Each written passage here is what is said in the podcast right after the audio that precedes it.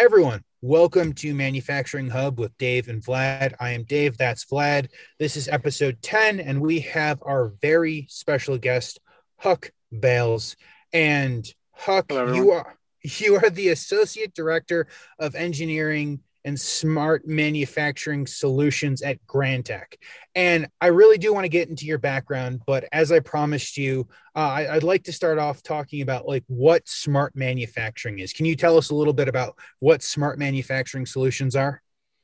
Uh, smart, sure. Smart manufacturing is everything from um, getting data out of PLCs and providing context to it to uh, MES systems mm-hmm. to analytics it's uh, it, it, it's all of the um, it's it's all the level three stuff that you find in the mm-hmm. ISA model. I, I, I presume a lot of the audience will be familiar with ISA 95. Um, so for us, it's it's it's all about uh, getting information out of the controls layer and presenting it in a way uh, that adds value to the process or the the profitability of the of the business. No, it's a pretty no. broad thing for us. No, it is, and and as we've discussed, this is the manufacturing intelligence theme that we're going through, and and I think that that kind of sums up the goal of manufacturing intelligence is getting the data out and presenting it in, in a useful manner. Exactly. Yeah, and that that means a lot of different things in different industries and for different customers, and for you know where customers are in their ability to leverage the technology, right? Yeah, absolutely. And I think uh, there's many, you know, different tangents that we can go on from here. And of course, For there's sure. the obvious one, which is technology. But one of the somewhat less discussed uh, topic is change management, right? That comes into play with Industry 4.0, g- digital solutions. And I think it would be very interesting to get your perspective, right? As you mentioned, whether or not like the clients are ready to make that change. Like what does that really maybe first of all entail? And how do you think about uh, let's say approaching a new customer and presenting them with the let's say transformative journey uh, into digital into the dig- digital space in manufacturing? That's a hard question vlad. Sorry um, a little bit convoluted no but it, it i mean it is the challenge right? Uh, the thing about uh, you know, when smart manufacturing is much bigger than MES, but uh, a lot of what we do is MES. And the um, the challenge with MES is that it's providing a platform for improvement, right? Uh, and so a lot of times we see a customer wants to come in and do a thing. They want to add an OEE system or they want to do some SPC but there and so maybe there's a capital exp- uh, capital budget to go do this thing. But uh, s- sometimes there's not enough uh, investment in what's going to how's that going to change the way people do their work and uh, and how the uh, how the business can benefit from the solution. So sometimes it, it, it in my experience over the years uh, it's it's um, the the, change that the, there's there's two parts to it too. I think there's the opportunity that the new system presents to improve the business, improve the product productivity, et cetera. Um, and the, the negative side of that is that there could be groups that within the organization that get left out of the change and aren't ready for the change and don't accept the change. Um, uh, a few years back, I, I did a, uh, a system where it was uh, specialty chemicals, and we were doing we were doing uh, recipe management, batch tracking of this whole system, and quality was a big part of it. But quality never came to the table, and we deployed the system, and guess what? It didn't meet the needs of quality, mm-hmm. right? They and so uh, we and that was actually a big uh, a big issue in that particular project. We we actually put the go live on hold while we did a new cycle of adding functionality to support what the quality folks. Finally, the guy up top said, "Hey, quality, you need to come to the meeting," and uh, and so we did another cycle of development in order to uh, to meet the needs of that. So so that's you know that's some of the challenges that you can face. How do you, if I may, kind of follow up on that on that thought right of the quality department or any other department for for that matter maybe not willing to follow suit how do you um like rope them back in so to speak is it something that you do through the customer and you kind of reiterate mm. the importance of the system or is it more going directly to that department and trying to explain the benefits or is, was it really i guess on the technical side that they were not aligned i'm, I'm curious I don't know if how many details you can share about that specific project, but obviously, like in yeah. a general sense, because I think all three of us have seen you know these challenges in different departments. Yeah, and I think it, I think it varies, right? And I guess the the important thing is up front when you are scoping and defining the requirements for the project is to um, make sure you understand who all the stakeholders are, right? And in this case, we knew that quality was there. Um, but then also make sure that the sponsors are taking ownership of that stakeholder involvement.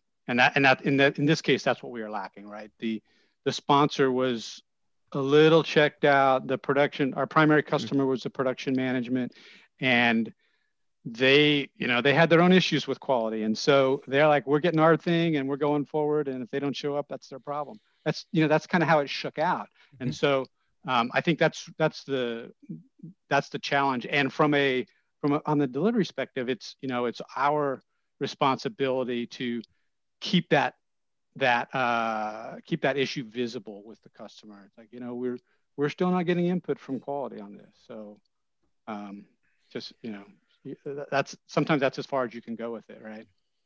Um, yeah. No, absolutely. I, I think it's uh, you know it, it's it's tough to um, get through some of those uh, situations, and as you mentioned, there may have been like disagreements between departments, or their goals are simply uh, not aligned. I've seen that as well, right? When they have their own KPIs in in different uh, in different silos, and so like one department is pushing ahead for a certain change, while the other one is kind of looking in other directions. So, mm-hmm. for sure, yeah. there, there's a lot of challenges there and that's an interesting that you bring up KPIs because of course that's a big part of what we do, right? Mm-hmm. Is is helping customers get information about their system so they can measure if they're doing the right thing or not. Um, but of course, you need to have the right measurements to to really succeed with what you're doing. Um, yeah, that's perhaps a um, misexpectation of uh, I would say like certain maybe leadership teams in the sense that you know they think that there's going to be this data solution that's going to show them this information presented to either upper mm-hmm. management or the plant floor and then the changes are going to maybe happen on their own or improvements are going to uh, drive themselves so to speak but i think it's important to also discuss the topic of as you said like continuous improvement that this is not a one size fits all solution that gets deployed and just manages itself. There is a need for human um, investment, so to speak, right? So dollar yeah. invested that obviously put some eyes on the data and that drive further improvements in that system. Yeah, and I think that that's the uh, the um, the customers that we have the most success with are the ones that are in it for the long haul, right? There's a partnership between the technology providers, right? And, and the end of the day, we're we have a lot of understanding of the process and, and we're functional ex- experts in how factories work and all of those things but um, but the um, the customer uh, that that creates that partnership with us that's that's has the vision of what what can be done with the with the system and is is willing to start um, you know start with the small thing and then build upon that is i think where the real opportunity for benefit is. And um, that leads me to one of the things we're doing at Grantek that is new uh, and it isn't a secret but it's, it's just coming out that we're, we're starting to talk about is we're um, we have a program that's called agile mes so what we're doing there is uh, trying to get rid of the waterfall right here who loves the waterfall approach to building uh, any kind of a system, right? Nobody. Waterfall can be really dangerous if it's too high. Yes. Um, but um, so what we're doing is we're going to the customer saying, look, we're gonna we're gonna start with a very small, the very minimal viable solution, right? And so we're to do, uh, we're to go out and we're to study and we're to find a, a, piece of low hanging fruit and we're to pull that off the tree. We're to, we're to um, put an OEE system on and we're just to grab the bottleneck of this filler and maybe the maybe the uh, palletizer at the end and, and, just get the very bare bones uh, solution in place to demonstrate that this thing can provide some useful information. And what happens there is a couple things is you, the customer immediately gets some feedback. They have a small mm-hmm. investment, they get some feedback and they get a learning cycle, right? Rather than have this big user requirements that we spend three months building, mm-hmm. We, uh, we go out and we do, we get this quick win. And then they're smarter about what it is they really need and and and and what they ask us to build for them next right? Mm-hmm. so um, this is a new thing for us uh, but we're getting some great positive feedback from some initial customers. And um, we think it makes a lot of sense going forward. No ab- absolutely. I-, I will make the comment that i run similar styles of implementation for exactly the same reasons that you were discussing huck mm-hmm. and after having gone through the cycles a number of times, I'm not sure I will ever go back to the the right. legacy to the legacy. I've seen too many, you know, year long, two year, three year MES projects that was a whiteboard sketch that you spend two or three years building that completely miss to mm-hmm. go mm-hmm. back to that because the, the the stakes are too high and the chances of missing is so high at this point. I I can say, and I hope I don't get in trouble with my marketing team, that we have turned down a proposal or two that were for big waterfall approaches. Mm-hmm. You know, so for that for that reason, it's like the this approach makes a makes a lot of sense, and and you know for some customers it's not going to work, right? If mm-hmm. you have a mm-hmm. greenfield facility and you need you know you're going to switch this thing on in six months, you need all the all, all of the functionality to be there, right? You need to be able to make your product. Absolutely. Um, but but for a lot of customers that are that are you know that have an existing operation going and have found some money to go do uh, do some improvements. Uh, may- maybe it's adding quality or uh, mm-hmm. or some track tracking of of uh, raw materials through. Um, this approach is better for them it, because again they don't have to define this this fixed uh, scope of work and we don't have to try to you know figure out what they meant by all of that right? We we we iterate we allow ourselves to iterate. And so as as we're learning what it is they really wanted they're also learning the same thing right? Mm-hmm. so yeah makes a lot of sense. Absolutely. And, and i will also point out that that helps to alleviate the problem that I see a lot of time of an adoption issue. So you build the system, you get the input, but how do you get the people to use it? Um, and as we mentioned, it's it historically has been the okay we're going to implement the system and then hope people use it. This is very much the the baby step show people it'll make their lives easier show people that mm-hmm. it'll actually drive results. And then as you increase this the scope and scale of the system you're going to find more people willing to buy in. And if you can get the buy-in on the plant floor that means that the system actually has a fighting chance in order to uh, to be adopted for the long term and actually get a, a return on investment for the uh, for the dollars being spent.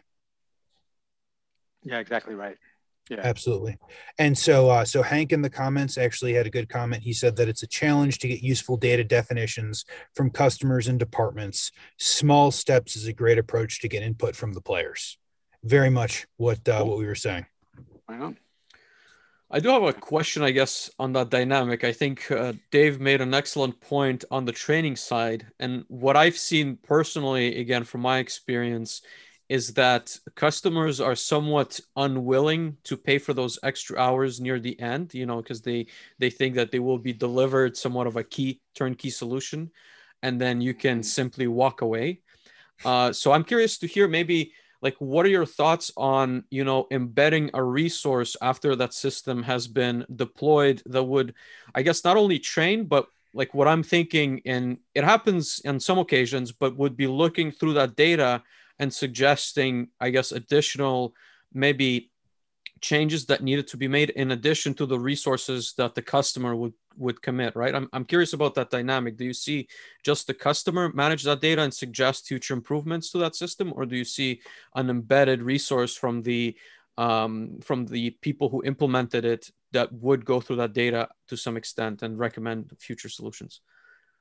I, have seen a mix of that and Vlad, it's a really good uh, point that the we talked about the fact that this thing is a platform, whatever it is, uh, is a platform for continuous improvement.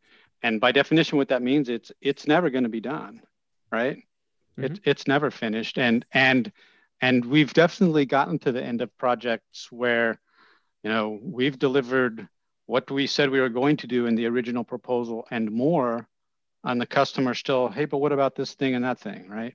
And and so um, so it is absolutely something that should be planned for, right? Uh, on both sides, the customer and the supplier side of how are we going to manage that expectation at the end. And um, w- one of the things we're doing in the uh, in, in, the agile approach is uh, sometimes we'll have a, a defined, um, you know, the customer comes and says we, we we want these these five or six things, and so we're we we develop the the sprints where we're going to deliver this first minimal mm-hmm. uh, solution, and then the next sprint's going to add some things and etc. And then um, in one specific case, we had a thing at the end that said, "We're adding this extra sprint at the end. Mm-hmm. You haven't asked for it. We don't know if you're going to need it or want it, but we're we're putting this in the budget." And it's kind of a heads up that, you know, the um, the requirements are going to emerge and evolve over time. And so that was the idea with that one. Um, and because the other thing that goes along with that is is that most of our customers in the manufacturing space are dealing with capital budgets or annual budgets, and so right. you know, doing a com- total agile thing where you say, well, we don't know how much it's going to cost. We're just going to keep doing sprints until the cows come home doesn't work, right? Mm-hmm. So you got to have you got to have some realistic boundaries around it when you start. Um, but so that's one of the ways that we're we're trying to address that particular issue is is having some uh, having some dollars at at the end that are you know they're discretionary so it's up to the customer at the beginning to say yeah, i'm going to put put that into my budget or no thank you i don't want that in which case you know they've they've made the decision that hey when we're done we're going to be done no, I think that makes sense. And let me ask a, a follow up question on the kind of agile MES and, and kind of what you guys are doing at Grantek. Are you going and explaining the agile process to the end user, like in depth?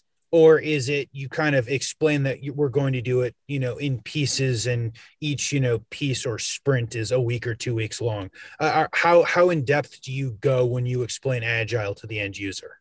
It depends on the customer mm-hmm. for sure, uh, and at what level we're talking, right? Mm-hmm. Um, but in in some, uh, in at least one project I'm aware of, the customer is actually looking at user stories in Jira. We're using okay. Jira as our sprint mm-hmm. management tool, mm-hmm. and uh, in fact, they can create a new one that goes mm-hmm. into the backlog. Yep. So so they're very engaged in the process in that particular okay. case. Some others That's are less awesome. less involved in the details yeah and actually that's where we want to be with it right? Um, and there's there's uh there's pluses and minuses that too right? They get to see a little bit about how the sausage is getting made and mm-hmm. sometimes that's not pretty. Um, but you know it's um, but you build that the, the, the thing that's that's good about it is you build that relationship right? They they have a better understanding of when they go and say hey i just need that one more drop down on the screen mm-hmm.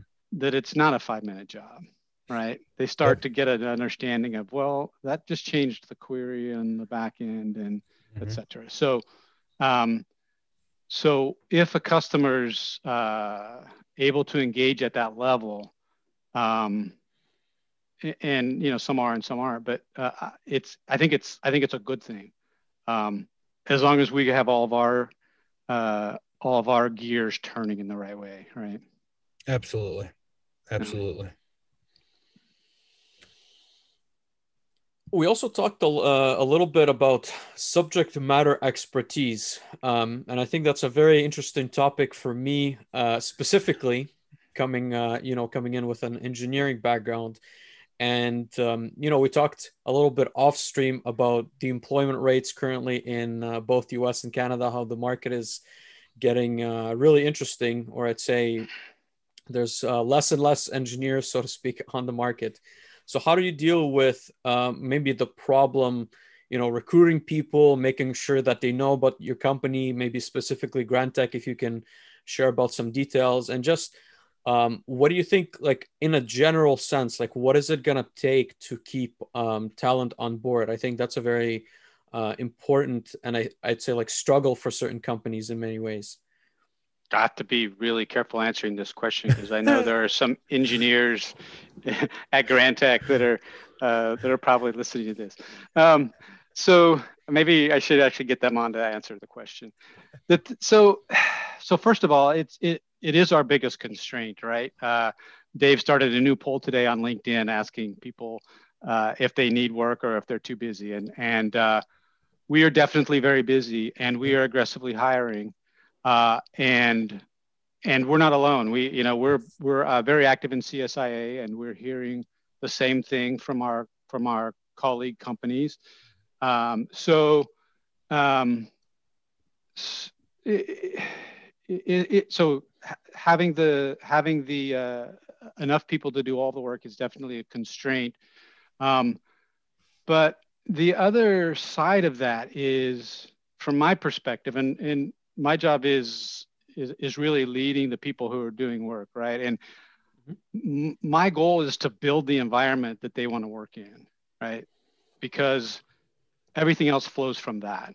So uh, and if anybody if any of my engineers that are that are uh, in my group are on the thing you can you can feel free to put some put your comments in the chat and dave dave will let us know. But um and so it, it is always a, a and it's not about you know having beer or Pepsi in the fridge. It's mm-hmm. about having processes uh, that flow as far as defining the work, getting it cut out, having a standard way of delivering stuff, and um, making that clear all the way from the beginning of the sales cycle. So our client solutions people and our project managers, we're all in sync on understanding you know understanding as best as we can what the customer needs, getting that communicated to them and pulling it through.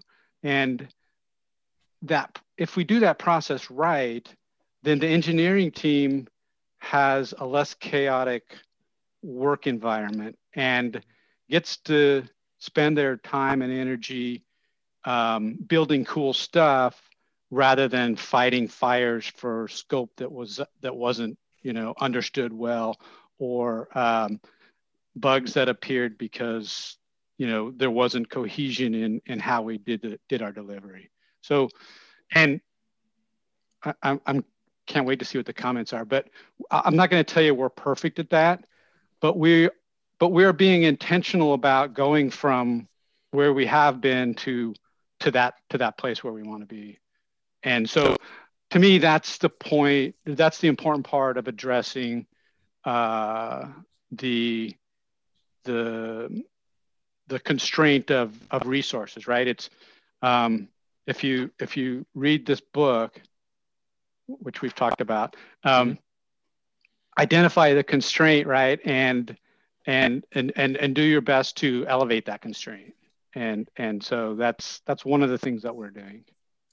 I'm very happy to so, sorry to interrupt. Uh, I'm very happy that that's you know the the selling point that you mentioned. I think in the grand scheme of things, a lot of times I would say certain employers do kind of put forth the Pepsi in the fridge aspect before anything else, right? And I think yeah. treating your employees as also part of your let's say like customer or you know what I mean like you want to really manage I think that relationship really well and I think if you put that as one of the first kind of values within your company, you're going to build successful yeah. teams and ultimately yeah. retain people. And that's, I think, like one of the key um, maybe frustrations you've mentioned for engineers, right? When there's like just too much chaos and they're not yeah. focused on doing the work that they would want to be doing, but rather trying to manage all these different interactions outside of that work. So, yeah, and and and that's I mean, if and I think that's the thing is it's like the um, the people who are good at this, they they hold themselves to a higher standard, right? And they they want to do good work, and they want that to be appreciated and so there's this natural accountability amongst the team if you if you enable that, right? If you give them the right working environment to be able to go deliver good stuff for their customers, then they're going to be happy and they're going to want to do more of that. And they're not going to uh, jump when the market gets really hot and people are offering crazy salaries and all that stuff. Could you show really quickly the book again? We've got oh, somebody oh, sorry. asking. Yeah. For... Sorry, it was a little bit of a tangent, but um, this is uh, this is a book that actually was written in the mid 80s. It's The Goal by Eli Goldratt. And it's a book about continuous improvement. It, it, it like a lot of the things we've been talking about are, are touched on in this book. Uh, and uh, and it's, it's really about aligning the business so that all of the parts of the business work together to uh, to accomplish goal. I'm not going to tell you what the goal is. If you want to know, you have to you actually have to read the book. But um, uh, I posted it in the comments so people can uh, find it. Yeah. Dave, you've read the book, right? I have read the book. Um, it has been a while since. Yeah. Um, it's been a while since I've read it, but you were. This is like the third conversation within the last six weeks that I've had about it. And and as I mentioned yesterday, I'm gonna have to see if the library has it or, or download it again somewhere for uh because it is it has been too long. And uh, as you were showing yesterday, Huck, it is uh, you've got all of those uh, you know pages oh. uh, marked and yeah. You, please go ahead. Oh, I was just going to say that uh, actually the reason I have it here on my desk right now is because we uh, are just finishing. Today is the last day. We um, we have a book club going at Grantek, uh, and we've been reading this book. And so every two weeks we have a section that we go through, and then we have a chat and a beer, uh, and um, talk about talk about the the book and and uh, you know some of the learnings that come from it. Um, I believe we talked about making that perhaps a little more public. I don't know if you'd be willing to post uh, some of those books. I think it would be helpful to the maybe LinkedIn community if you ever decide to reveal those uh, those readings uh, through your profile. I think it would be very helpful. You mean as far as the uh, uh, what we did in the book? Yeah, I well, mean, not just are... that specific book, but on an ongoing basis. I think it'd oh, be uh, yeah, yeah. to see what you're reading for sure. Mm-hmm. Yeah, yeah, actually, that was one of my. Now, is this the today first you... book in book club? Sorry, I was going to say, is this the first book in book club? Th- this is not. Uh, it's been done a few times before, but we have a new effort that's like uh, we already have the next one planned. So this one's just finishing up. And, oh, exciting! And uh, yeah, I can't tell you what that is. It's a secret at this moment, but um, actually, I don't know. I don't know what it is. Uh, you have to ask Sam. But um, uh, no, but my plug is is yes. If we are, I will definitely. Uh, I'll make a post about our experience reading this book uh, on uh, on LinkedIn, and and in general, we have a, a bunch of other interesting things happening around smart manufacturing at Grantek. So uh, follow Grantek on LinkedIn. They publish really interesting uh, white papers. I know that Grantek is fairly involved, like in social media, and I think a lot of the mm-hmm. uh, like upper management actually publishes uh, interesting articles right related to smart manufacturing ai like there's all kinds of uh, interesting information more so than i would say many other technical companies so. It is one of the things i that i like about the company is there's um, there's an intentional investment in you know that bigger picture right? We have we have s- several people who are you know, their entire focus is on what is the future of smart manufacturing. My job yeah. is in engineering is to to go, you know, build the solutions and and and and follow those guys. But but we have a whole group of people who are who are focused on the, you know, what's coming in the industry and and uh, where's it going and and you know the with the goal of that is to uh, is to make sure the company's headed in the right direction to meet the needs of, of our customers and, and, and even lead them in, in uh, what's possible with this with the technologies. If we want to tie back to um, our previous topic, so subject matter expertise and yeah. uh, both smart manufacturing. I'm curious what your thoughts are on, you know, as a, as a team leader and essentially manager of many technical resources what are your thoughts on like ever changing technology and kind of the need to upskill you know your people is that something like obviously it has to be done but how do you manage um, you know keeping them maybe on a let's say on a project versus making sure that they know the next thing that's coming up and as you probably know there's a lot of things constantly uh, changing in this field so how do you yeah. keep those two things balanced it's, it's just the rate of change is just getting faster right Yep. Um, yep. Absolutely. I saw something about you know the change has been kind of linear, and we're just now on the on this part of the exponential curve, and just going to keep going faster. Um, so uh, there's a few things. I um, first of all, we talk, we've been talking about smart manufacturing, and, and in a lot of a lot of places you see you have controls engineers, and you have SCADA engineers, and you have mm-hmm. you have uh, people who are software engineers, right? And um, I, I think one of the things that we need to do as an industry is is get rid of those lines, right, or walls, or uh, the uh, the the the PLC engineer needs to understand, you know, what's going on at the levels above, and and not just the technology of, you know, can you write Python code, but what's happening with the data that's coming in and out? Where's the data coming from and where's it going for the for that plc code that you're writing? And and um, so i think that the better job we do of of getting uh, the people who are doing the work uh, wherever you are understanding the the, the all of it right? Um, i think that's one thing right is is is to to make sure people have the opportunity to understand more about the, the total solution in the big picture. And even you know why does why does the why does the packaging line care about oee right? What are the down what are, what are the, what is the purpose of this downtime pareto chart? Um, and um, so uh, I, I, think that's uh, i think that's an important thing.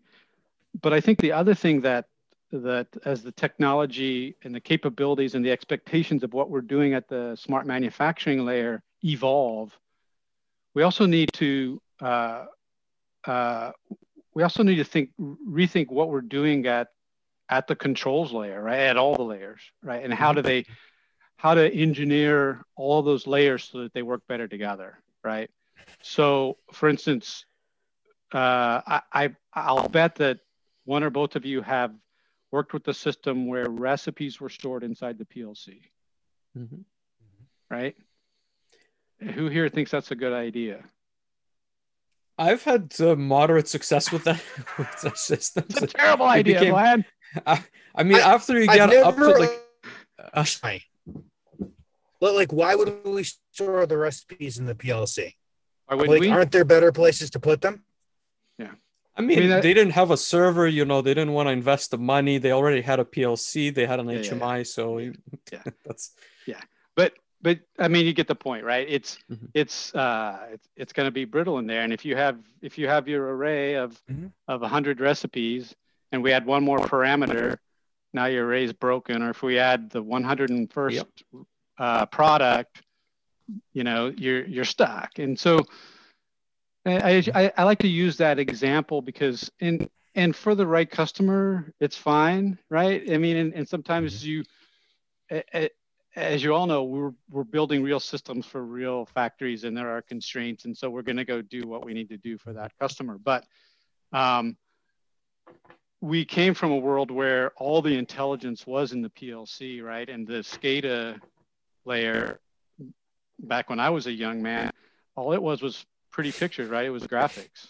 Mm-hmm. It, it, and that's all. And so you had to put everything down in there but now as the, as as we have the capabilities to have you know more intelligence at the SCADA level and have an MES level and and uh, uh, PLM system, all of a sudden our horizons are different on on w- where we can put the intelligence, right? And so um, that's I guess that's when talking about this. You know, you, you asked about subject matter expert. Um, I think the the thinking, the mindset from from the PLC level up needs to be more holistic. Mm-hmm. I guess. No, I, I definitely agree. I, I guess on, on a small side note about that recipe implementation on the PLC, the I guess what you described kind of happened at that facility. Uh, so at, at one point in time, you know, they wanted the recipe management on the PLC. Then they told us, oh, it's going to be 40 to 50 recipes. Sure enough, you create like a fixed array on the PLC and then everything runs fine. And then you figure out that the guy in the night shift, for whatever reason, like changes the recipe to what he needs, to what he gets, you know, on paper from the from the team supervisor. And then there's a I guess a full array of recipes, and you get a call to add more to that uh, to that PLC. And sure enough, you know there is a limit uh, that you can reach, but then it becomes like extremely inefficient. And so, you know, then we had to issue a quote, and of course, that's where we kind of reached the discussion of like we're gonna have to send that data somewhere, right? They didn't have servers mm-hmm. on on prem, and so cloud was not really an option too because they were very reluctant to you know store that data somewhere else even mm-hmm. though I, I don't really think that a recipe system is fully proprietary but anyhow that's a separate discussion yeah and so you know they, they kind of looked at the bill of that on-prem server setup and were very i want i don't want to say like surprised completely but i guess it was higher than expected right to implement something like that and i think nowadays with different technologies you can really uh, be very flexible with uh, with some of those systems, right? Like recipe management doesn't fully need to be um, like on a on-prem server again, one, but also it's not a critical component, right, of your system. So there could be ways to kind of mesh it together with some recipes, let's say, store it on your SCADA system, mm-hmm. and then a lot of them in the cloud. But it, it's an interesting, I guess, scenario to to go through that yourself and figure out some of the limits of the of the systems. Yeah, and, and on that subject, we have customers who are deploying full-blown MES systems with OEE and SPC, and the servers are all in their corporate data centers. They're not on site. You mm-hmm. know, they're not they're not in Amazon's cloud, but they uh, but they are not on prem either. So um, I think that line is going to get blurrier as well as we move forward. Right. Yeah. And I, I would mean, say, I think especially, I was going to say, especially with, you know, uh, private LTE bands and 5G, and then it becomes less of an issue of how good is your uplink because I know many places that you know we couldn't deploy to the cloud two, three, five years ago because they had you know they were shooting like a a, a wave from like one uh, one section to another section, and they were they they lost connectivity you know two or three times a week and at that right. point you would lose too much data to just be able to store it in the cloud but with the ability to have more cellular um, and better networks in general. I think we're going to see a, a, larger push to the cloud for the reason that Vlad said, because it costs a lot of money to put a server on prem if you currently don't have servers on prem and are not prepared for the upkeep and the maintenance and everything else that goes along with those. Right. Yeah. Yeah, for sure. Um, go ahead, Vlad. We've got a question on YouTube, um, which is Interesting. So, how often do you find your team competing with another company based on price alone? So, I think it's a it's an interesting discussion, and I want to add to that as well, uh, because I think, in one sense, like you're selling technical solutions, but you're also selling the expertise, like of your company, the knowledge of the process, like the ability to mm-hmm. investigate uh, certain problems. So, I guess my initial thought is that unless it's a very straightforward maybe conversion let's say of a plc or just like implementation you're not purely competing on price but i'm curious what your thought about that is like because you're selling i think more than just a like fixed solution. Yeah, that's that's that's absolutely true. And um, you know, it, it any given RFP that we get is going to have different layers of complexities and and requirements that um, I I think that uh, I, I think that that the price alone kind of days are for what we do and I think you're right, Vlad. There are still are some exceptions to this, but I, but I think those days are kind of over. And I think what we're selling is the value proposition of building in, a, in the ideal world. We want to build that partnership for a long term, uh, for for long term relationship. Because as we, if when we do the first project with you, there's a learning curve of of us understanding how you work and, and mm-hmm. where your va- value really is and etc but over time we're going to deliver more value for less money because we know you and we know what we know what's going on. So um, i think that that um, I, I, think what i'll uh, actually the way i'm going to answer that is uh, talk to our marketing guys. Because uh, ah. good answer huck. Yeah yeah uh, they'll have a much they'll have a much more polished answer to that question. But but so, but, ser- uh, but, seriously, I think you know the the um, and we talked about earlier of, of uh, not bidding on uh, RFP, not, not bidding on every RFP that comes in the door, and it is one of the analysis, right? Is is if there's a uh, uh, if there's you know eight other vendors and it's a fixed price and the scope is wobbly, we might not we, we might not have the bandwidth for that one. Right. Right? So. No for sure. I mean I, I, think it's i will add dave to, was gonna go ahead dave.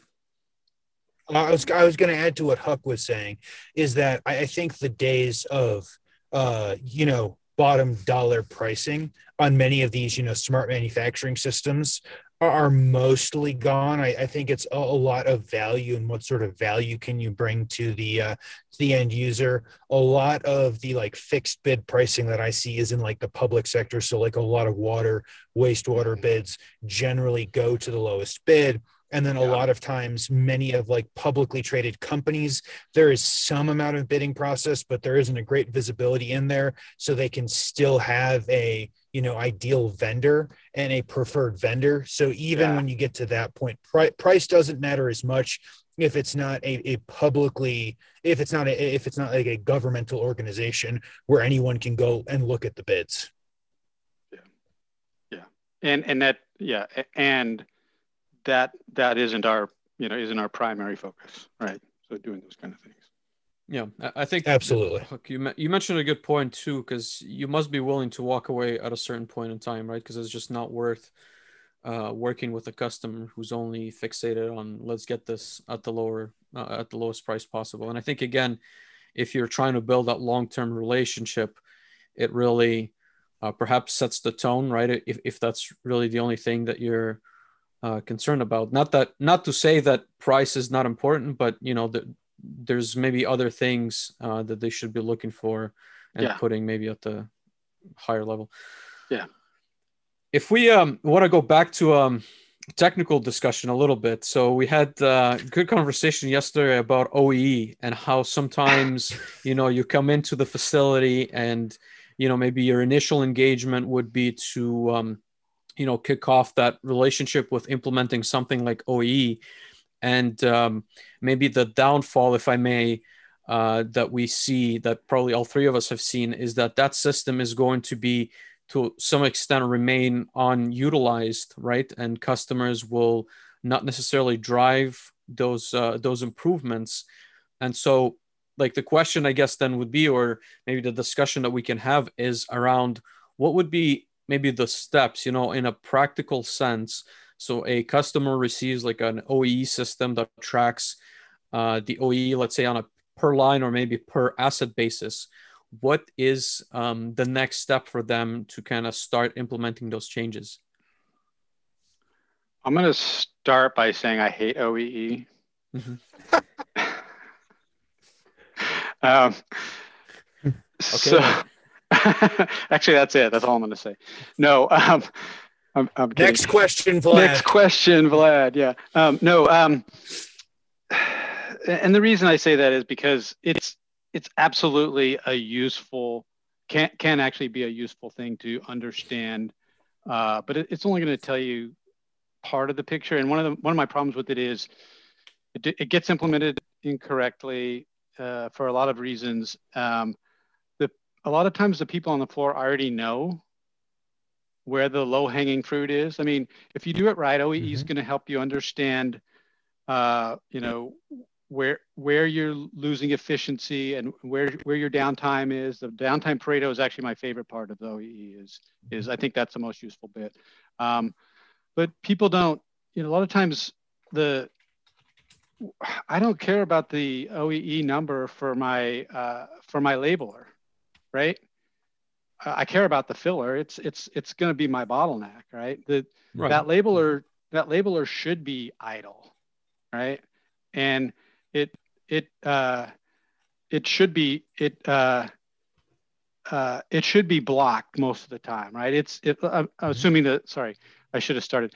The labeler is upstream from the filler, right? So mm-hmm. if the labeler is upstream from the filler, I, I'm I want it to be blocked. I don't I don't care if it's waiting for for more bottles to label. I want to keep my filler going, and so what I might care about the downtime of the uh, the, the downtime Pareto of that labeler if it's you know if it becomes a problem or if my filler becomes starved because that thing's not doing its job then I start to care more about it but um, so I what I have seen in the past and and not the very recent past, but uh, is that um, the OEE system gets put in by the tech by the technologist and the and the line supervisor whose job it is to uh, manage those metrics, you know, gets the numbers and and doesn't do anything with them, right? Mm-hmm. And and there isn't that focus on, well, which parts of OEE do we care about for this line, right? Is the filler our bottleneck, which, you know, and if it's fine, then probably the, the filler is, is a bottleneck. So um, let's, let's put all of our energy around getting the best information on that particular machine and, and worry less about the others. And, and that's one of the things that we're doing with the agile approach is, is going in and identifying that part first, right? Um, so that we can focus on the parts that make the most sense.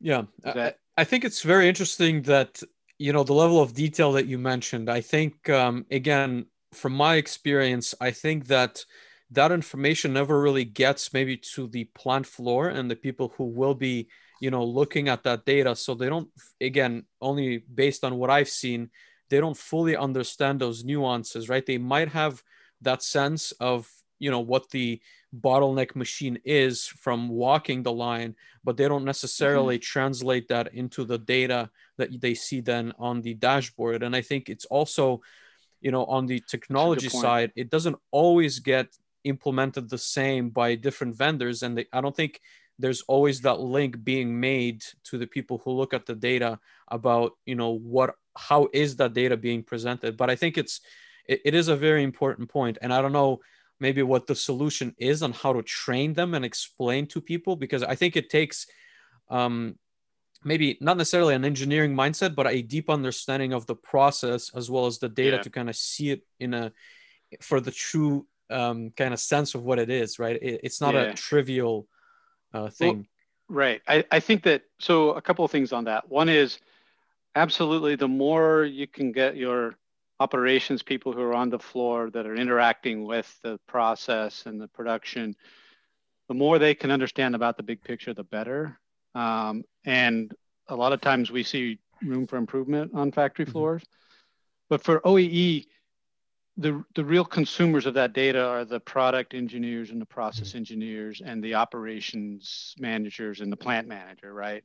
And the the if we do it right, and if they are, as we talked earlier, ready to receive this information, this system, um, then that uh, those numbers and those Pareto charts are information that allows them to make smart decisions about improving that improving that throughput, right? Mm-hmm. And so, um, so so so they're the primary consumers of that data. But the the the downside and the and the uh, potential for failure there, and that I have seen, is the OEE is like this easy place to get started with MES, and mm-hmm. that gets sold, you know, throughout the industry, and that, and and that's probably the main thing I hate about it. Actually, not the actual. if you do it right, it's a good thing, but the fact that that the oh yeah, well you want to do MES, so let's let's start with OEE. Well, the problem with that is if if they don't have a demonstrated need for that, and that it's just a well, it's an easy way to get started, then they're not going to see value, and then they're not going to do anything else. They they're going to put in this platform for continuous improvement and they're not going to see the first improvement and so then they're never going to even think about investing in what could be the second and third improvements. Yeah i agree. Dave what do you think? That's uh i i, I certainly as well I, I, certainly agree with what you guys said, and I appreciate your thoughts on it, Huck. And kind of to, to mirror and like go a little bit further to what Vlad was saying, is that I think there are certainly a lot of people on the floor, maybe engineering managers who know what the bottlenecks are, I have more often times than than I wish to count had conversations at you know the the the plant manager or the the executive level and they don't they need the data they want to see the data to know that it's the filler or to know that it's a particular thing mm-hmm. or to know that they they've quite literally run out of the stuff in as raw materials in order to be able to, yeah. to run through the process like i've had that conversation more than once and they want to see the data and that is kind of what leads you down the path to implementing oee or, or something along those lines mm-hmm. uh, across the entire line so that we're able to use the data to pinpoint what what it is. But if you are working with management and you can explain to them and you know it's it's a line and it's obviously the filler that is the bottleneck because it's always the filler that's the bottleneck um and you can go and stand there for a couple of hours and, and you know see it uh, then you can have those conversations and potentially move into a smaller implementation that delivers a lot more value quickly. Because at the end of the day, the goal is to deliver as much value as possible to begin with so that you can move to the next phase of the continuous improvement cycle. Yeah, exactly. Yeah, that, that that's spot on. And I don't really hate OEE, Dave. I was just being hyperbolic. I, I think you say it because you know that I'll laugh every time you say it. uh no, awesome. So I, I know that we want to be uh cognizant of Huck's time and everyone's time. Uh Vlad, do you have any last questions to ask before I ask Huck to tell people about what they're doing at Grantek and uh, and who um, should reach out to them?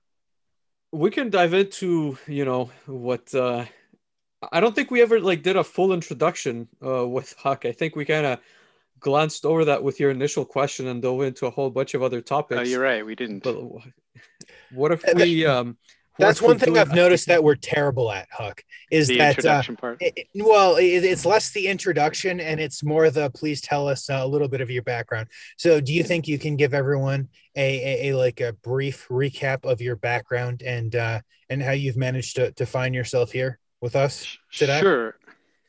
Uh, sure. Uh, who here remembers the Modicon 584? Pictures. same, same. Um, so I, have been doing uh, industrial controls and manufacturing systems for my whole career, and um, that was the first PLC that I wrote code for, uh, and it was for a Budweiser factory, and I did all these bit shift left routines in the code. And my engineering manager came back and said, you have to take all that out. We have an agreement with the union that it has to look exactly like an electrical uh, ladder logic diagram. And so um, that was that's that was the beginning of my career in this in this space. But um, it, in that initial company, we were actually doing MES level stuff way back in that day. We didn't know it was called MES.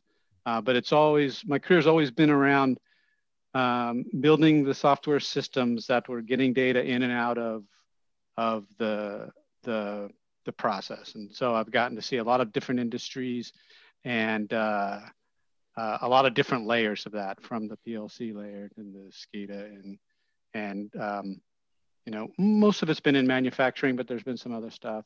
Um, and along the way, I've I've done I've got my hands dirty with PLC code as well as uh, supplying panels, um, not designing them. I was smart enough to get somebody smarter than me to do that part.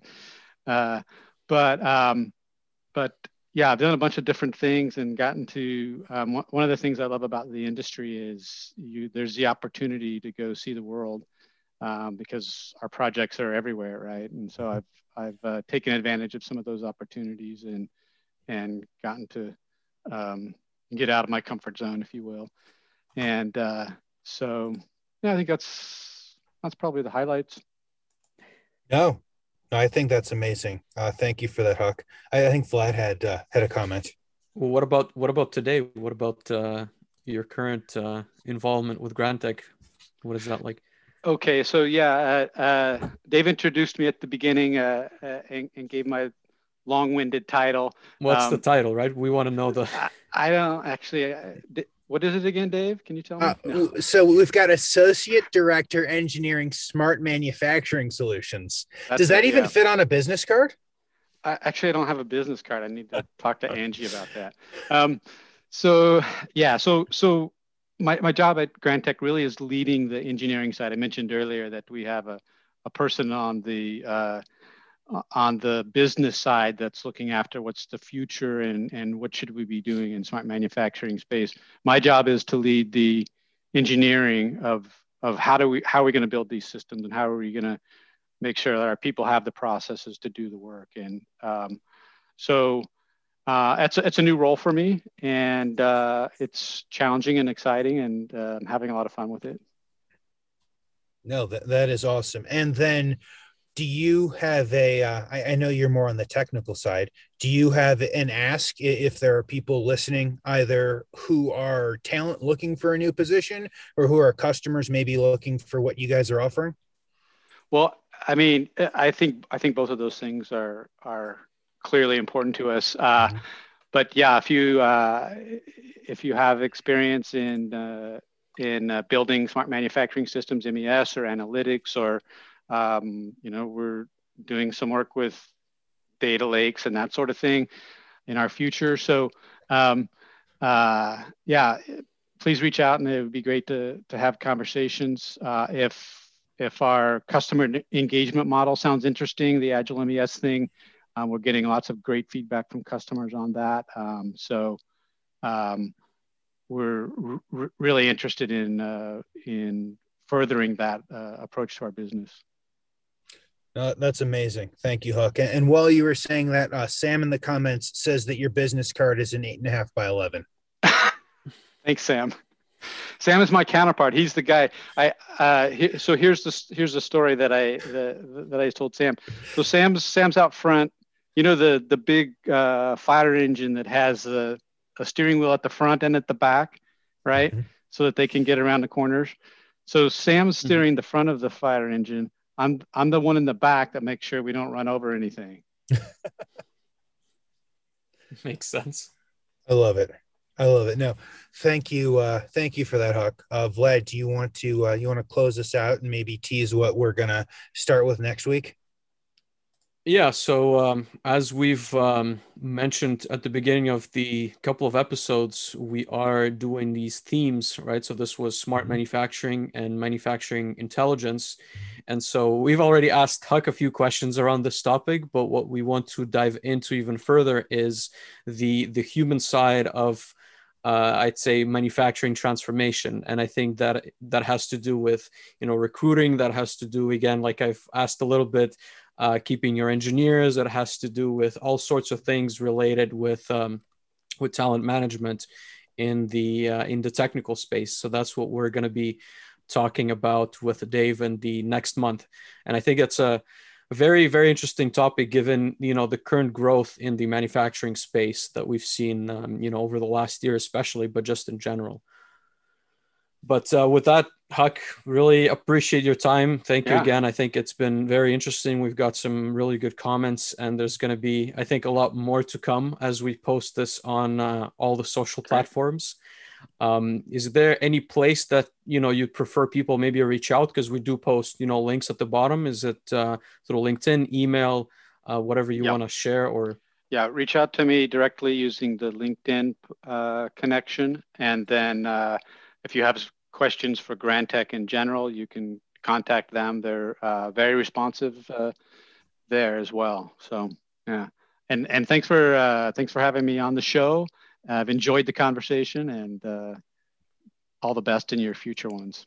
Appreciate it. We always have many more questions, but uh, as they've mentioned, we've always gone over the time that we typically yeah. schedule for 45 minutes, and now it's been over an hour. So, yeah. really appreciate it, Huck. Yeah, if you have questions specific that uh, you want to ask me, uh, either reach out or, or post them in the uh, in the uh, on the LinkedIn event page, and I'll I promise to answer them. Perfect. Thank you very much. Yep. Thank you, Huck. Cheers, Thank you, everyone. everyone. See you. Thank you, everyone. See you, bye. Bye. Bye.